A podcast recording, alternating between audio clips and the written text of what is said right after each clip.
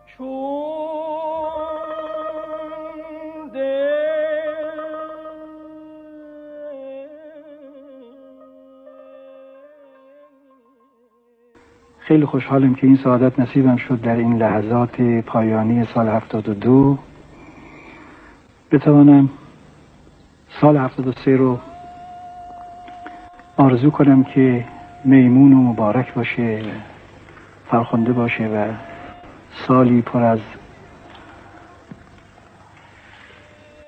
بهروزی و فیروزی و سال پر از موفقیت در کارهای زندگی و مسئولیتهای خانوادگی و اجتماعی باشه برای شما عزیزم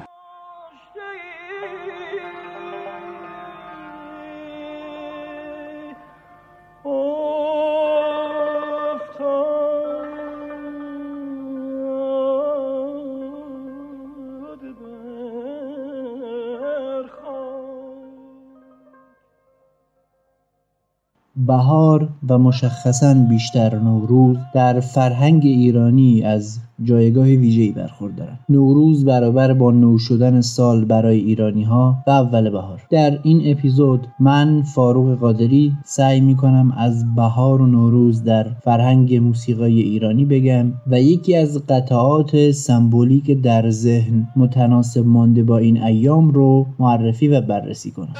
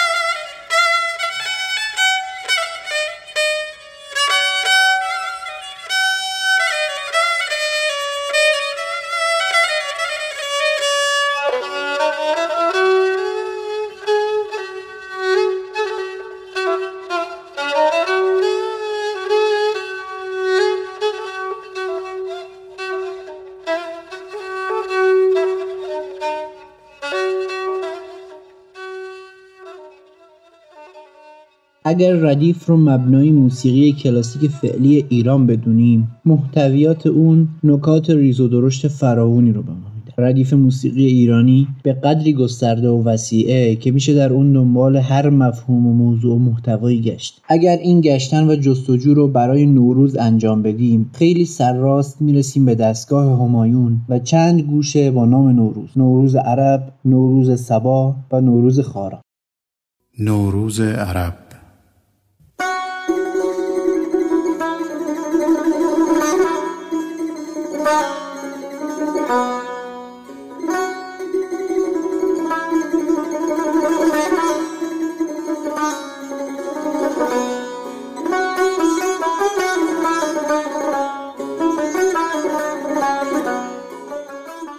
نوروز سبا.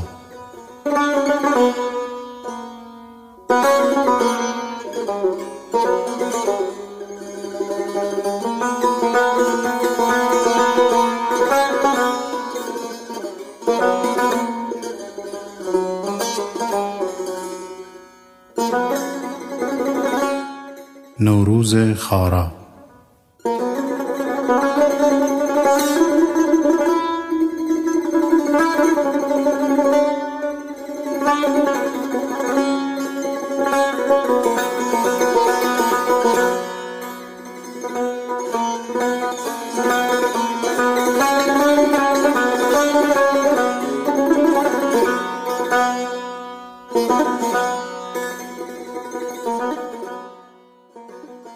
ردیف موسیقی ایرانی یا به بیان موسیقی رسمی ایران چیزی نیست که یک دفعه از یک جایی سر برآورده باشه و به شکل فعلیش در اومده باشه. این ردیف شکل نهایی شده و جامع تمام الهان و مقامات موسیقایی اقصانقات ایرانه که در نهایت به این شکل جمع شده. این رو میشه هم به صورت کلی پی گرفت هم موسیقی های دور و اطراف سرزمین به اسم ایران رو بررسی کرد و تطبیق داد و هم میشه برای یک موضوع خاص در ردیف گشت و اون رو ریشه یابی کرد. اگر ما این ریشه یابی رو برای این موضوع خاص یعنی نوروز انجام بدیم طبعا به ریشه های کهنی می‌رسیم. زبیه بهروز در کتاب دبیره قطعه ای از آهنگ نوروز رو از کتابی متعلق به قرن هفتم قمری به نام خلاصت الافکار فی معرفت الادوار آورده که زمان سرایش اون رو به دوران ساسانی نسبت میده. نکته جالب در این ارجاع هم اینه که بهروز اون رو قدیمی ترین شیوه نوت نویسی هم می‌دونه.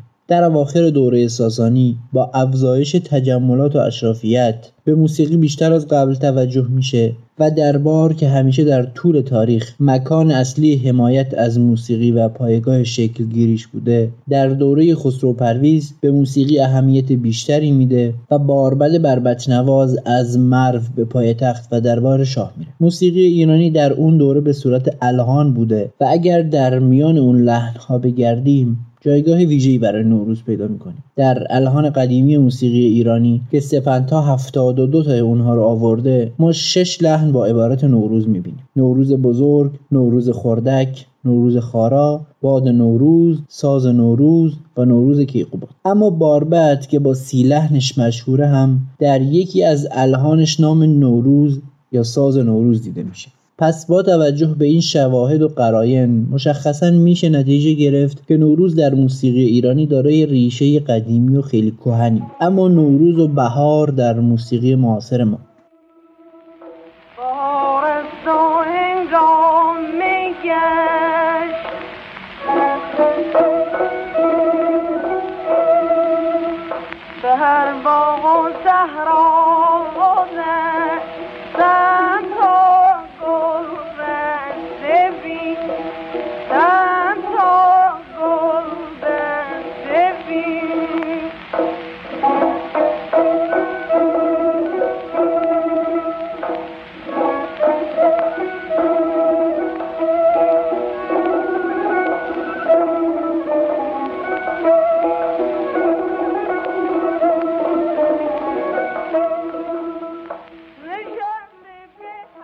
قبل از اینکه برم سراغ این موضوع ابتدا لازم مقدمه بیان بشه درباره ارتباط موسیقی با مفاهیمی که به وسیله موسیقی بیان و ابراز میشه. استاد شجریان در اون مصاحبه تلویزیونیشون درباره ارتباط موسیقی با شرایط اینطور میگن.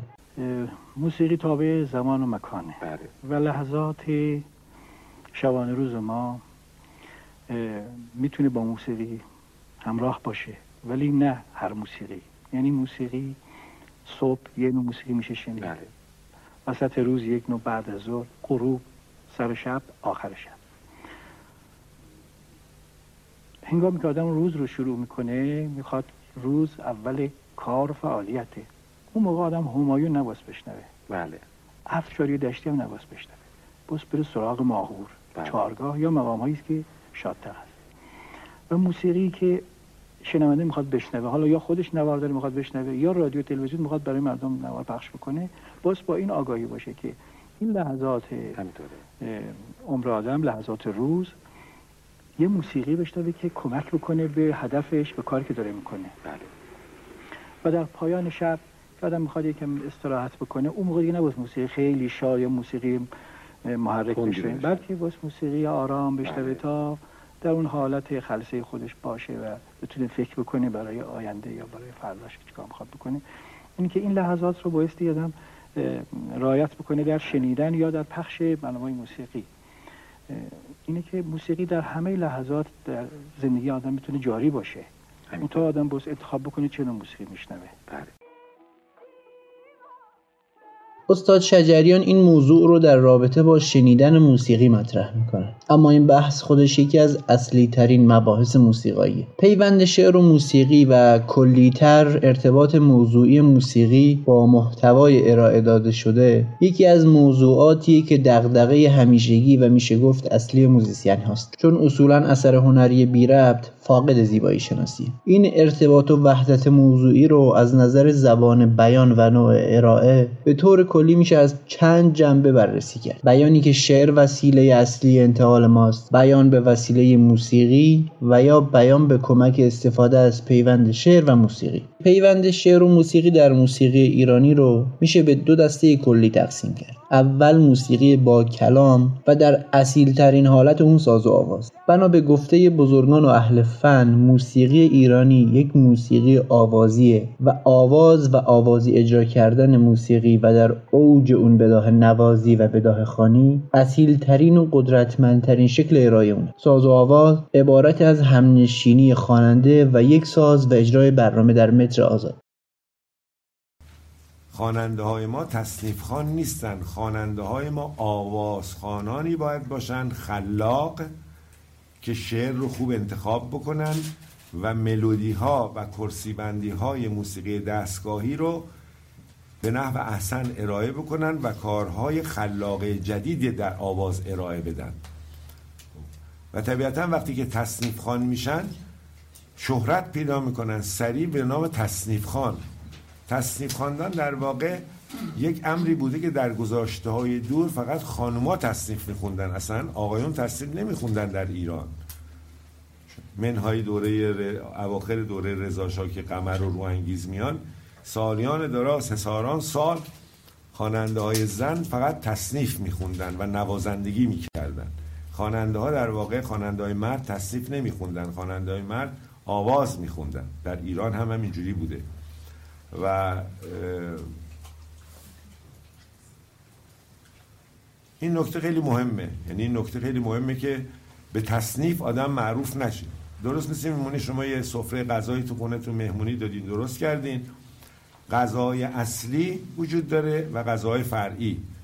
خب؟ اون سالاد و ماست و خیار و نمی‌دونم چیزایی که حاشیه غذا میاد اینا عبارت از تصنیف و قطعات مختلفیه که برای اون ساز آواز یعنی برای اون شعر و اون آواز طراحی میشه. در واقع خواننده همیشه گفتم خواننده مثل یک گلی میمونه وسط یک دسته گل. گلهای دیگه حضور دارن تا اون یک دونه گل رو به مقام زیبا برسونن. ولی اون تک گل اگه برداری از دست گل جدا کنین به اندازه اون دست گل با اون گل زیبایی نداره طبیعتا.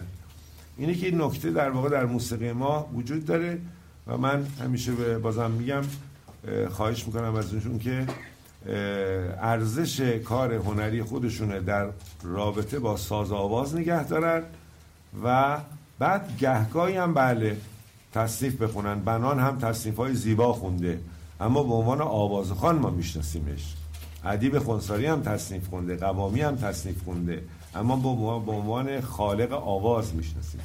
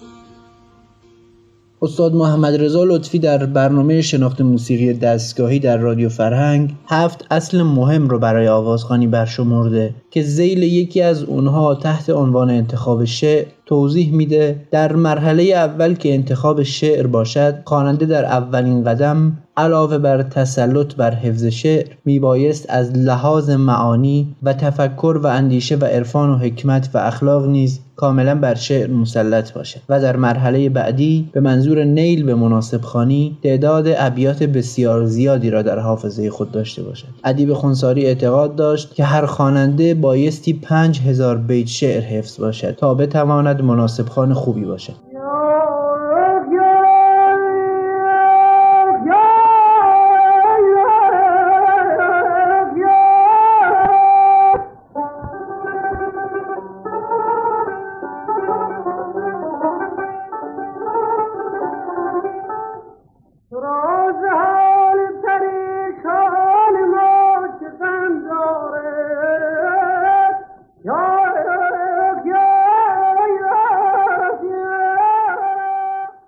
عنوان مثال روزی استاد برومند تعریف می کردند که در شب مراسم هفتم درگذشت پدرشان هنگامی که تقریبا همه پراکنده شدند و چند نفر از دوستان بر سر مزار باقی مانده بودند جناب طاهرزاده که می‌دانست با این اتفاق دیگر جمع دوستانه از هم خواهد پاشید به صورت بداهه این شعر را خواندند. به وقت گل ستم باغبان نگر که برید همان درخت که بر شاخش آشیانه ما بود که بیانگر قدرت و تسلط ایشان در مناسب خانی بود.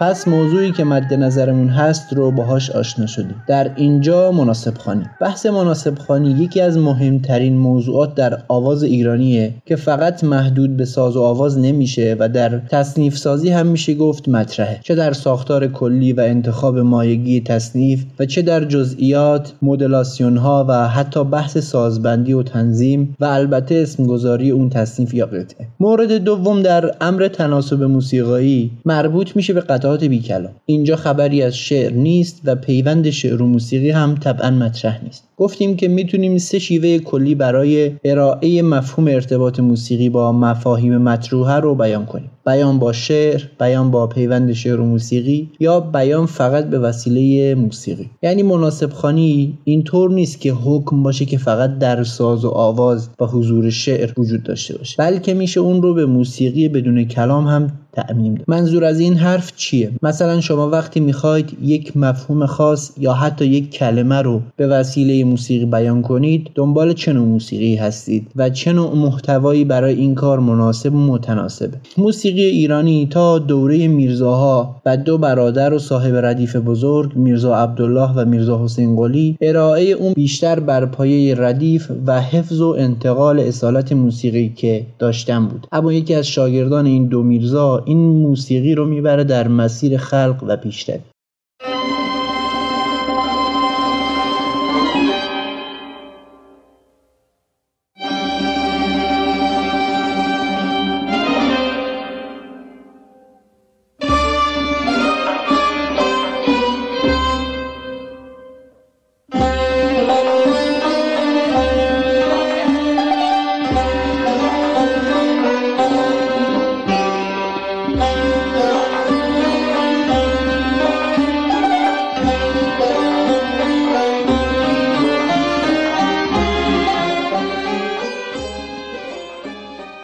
درویش خان مشخصا نخستین کسی بوده که به صورت جدی کارهای نوعی رو در موسیقی ایرانی آغاز می‌کنه. یکی از این کارها آوازی تر کردن ردیف سازی و یا به صورت دقیق تر استفاده بیشتر از شعر در کنار ساز بود. که خب این کار دقیقا مرتبط میشه با همون بحث مناسب خانی و پیوند و ارتباط هرچه بیشتر شعر و موسیقی.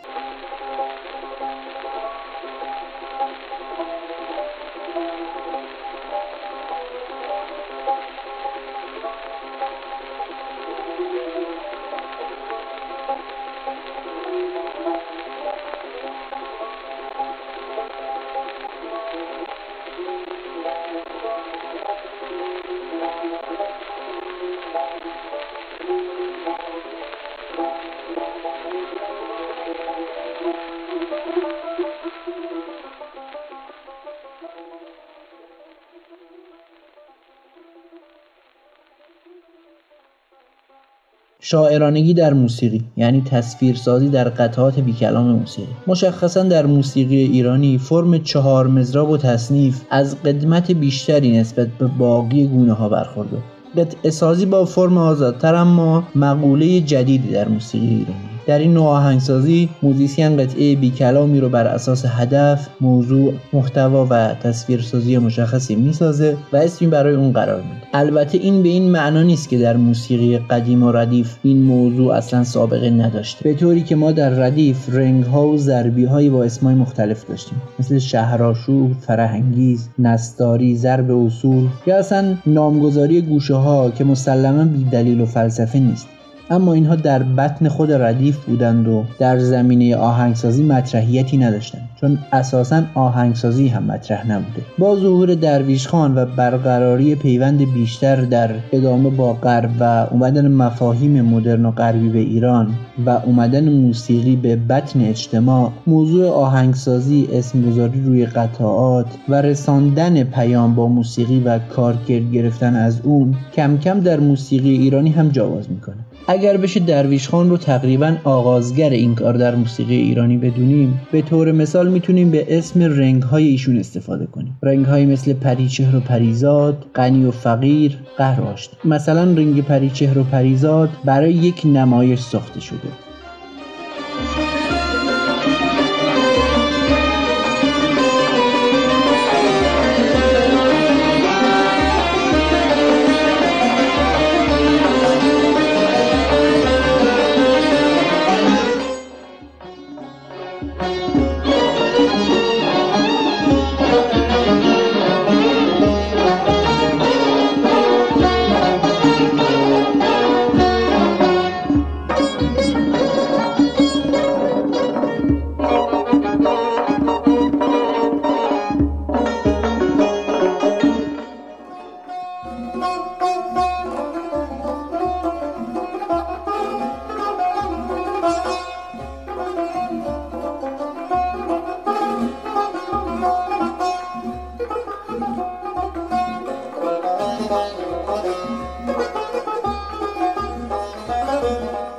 در ادامه با ظهور وزیری و به وجود اومدن یک مکتب موسیقایی به شدت متأثر از غرب در موسیقی ایرانی قطعه سازی فرم آزاد رواج بیشتری پیدا می‌کنه و این رو به طور بارز و مشخص مثلا می‌تونیم در قطعه دخترک ژولیده در دستگاه چهارگاه ببینیم.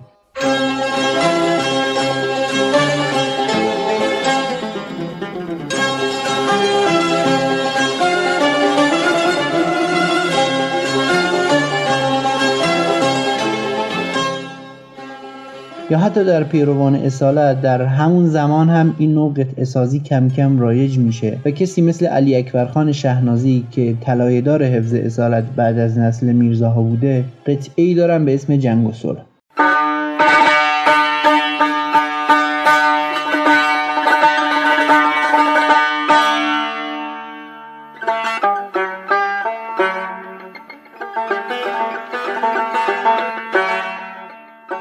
روند در موسیقی ایرانی ادامه پیدا می‌کنه و بزرگان متأثر از هر دو مکتب تجدد و اصالت این نوع قطعه و نامگذاری قطعات رو در موسیقی خودشون ادامه میدن که میشه به بزرگانی مثل استاد سبا، مرتضی حنانه، حسین دهلوی، فرامرز پایور و بالاخره نسل چاووشیان و تابعینشون اشاره کرد. دو نفر از افرادی که از همون ابتدای فعالیتشون خیلی در این مسئله فعال بودن، حسین علیزاده و پرویز مشکاتیان بودن.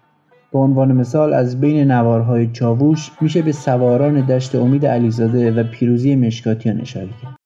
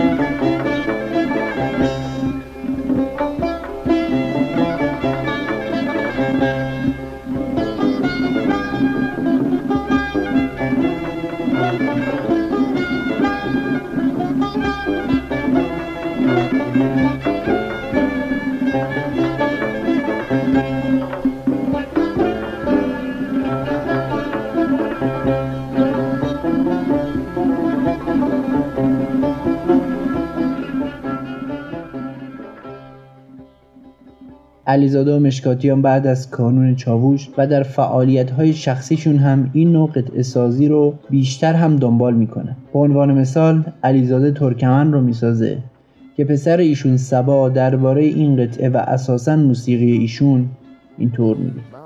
خیلی کارهای علیزاده رو حالا بشه اینجوری گفت خیلی کارهای علیزاده رو کانسپچوال می‌بینم. یعنی اینکه شما از اسم قطعه وقتی شروع می‌کنید اسم قطعه رو خوندن همه چی به هم وصل میشه انگار.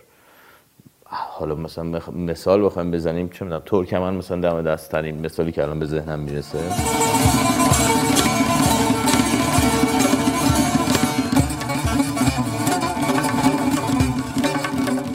خود اون منطقه و نحوه خوندن تو اون منطقه حتی صدای پای اسب و خیلی اتفاقات تو همون قطعه داره میفته. از این بابت میگم conceptual ی که با یک کلمه در واقع تمام اون اتفاقاتی که تو اون نقطه جغرافیایی میفته تو قطعه یه جورایی می‌تونید بشنوید. برای همین ذهن علیزاده برای من جالبه برای اینکه نه فقط کسی که با فرکانس سر و کار داره بلکه کاراش مثل مثل فیلم میمونه. پرسپکتیو داره یه قصه داره تو تعریف می‌کنه و شاید یکم بیشتر از موسیقی اتفاقی که اتفاقی که برای آدم میفته وقتی کارشو گوش میده.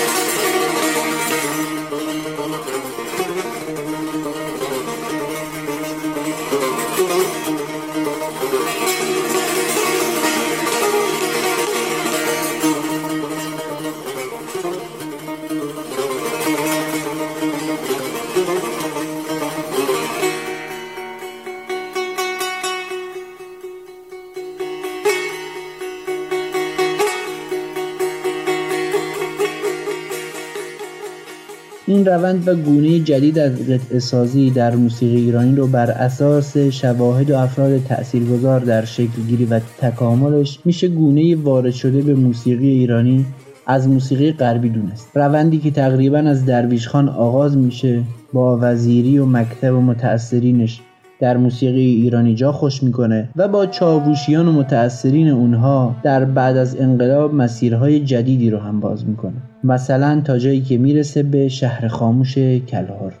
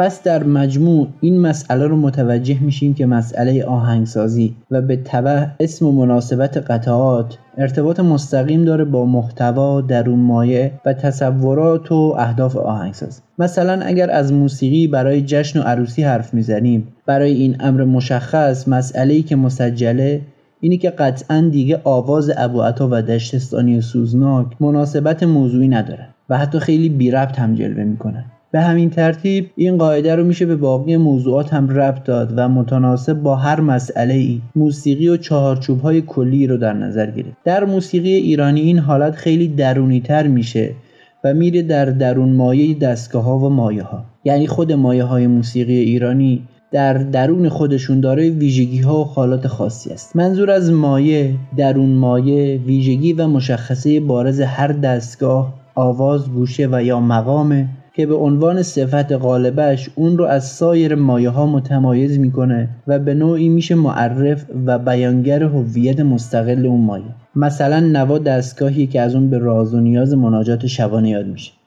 همایون گفته میشه همونطور که از اسمش پیداست برخلاف بعضی از مایه های دیگه که غمشون سوز بیشتری داره مثل دشتی یک غم همایونی و شاهانه و سنگینه. مثلا مثل آواز دشتی که بهش آواز چوبانی هم گفته میشه. پس با مقام ها و مایه های موسیقی ایرانی میشه انواع اهداف و مناسبت ها رو به وسیله موسیقی نشون داد. این مفهوم رو اگه بخوایم برای نوروز هم مطرح کنیم از جنبه بیان مفاهیم با موسیقی به طور کلی می‌رسیم به این حرف استاد شجریان. چون در این لحظات رسیدن سال نو بایستی اگر مقامی رو برای آواز انتخاب می‌کنی مقامی باشه که شاد باشه. ماهور رو من انتخاب کردم و چهارگاه رو.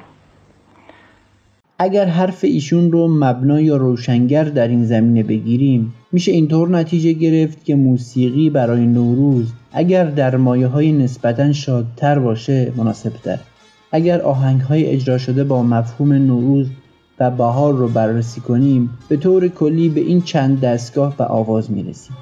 چهارگاه، سگاه، ماهور و بیاتون.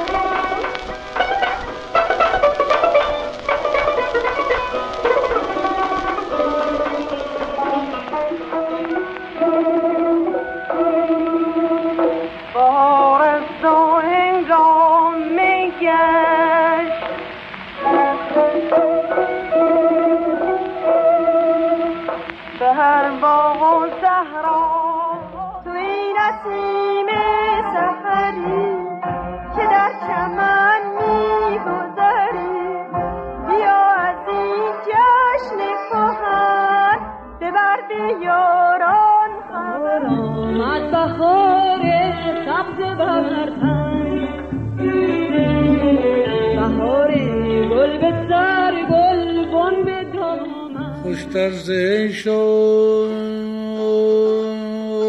صحبت و باغ و بهار.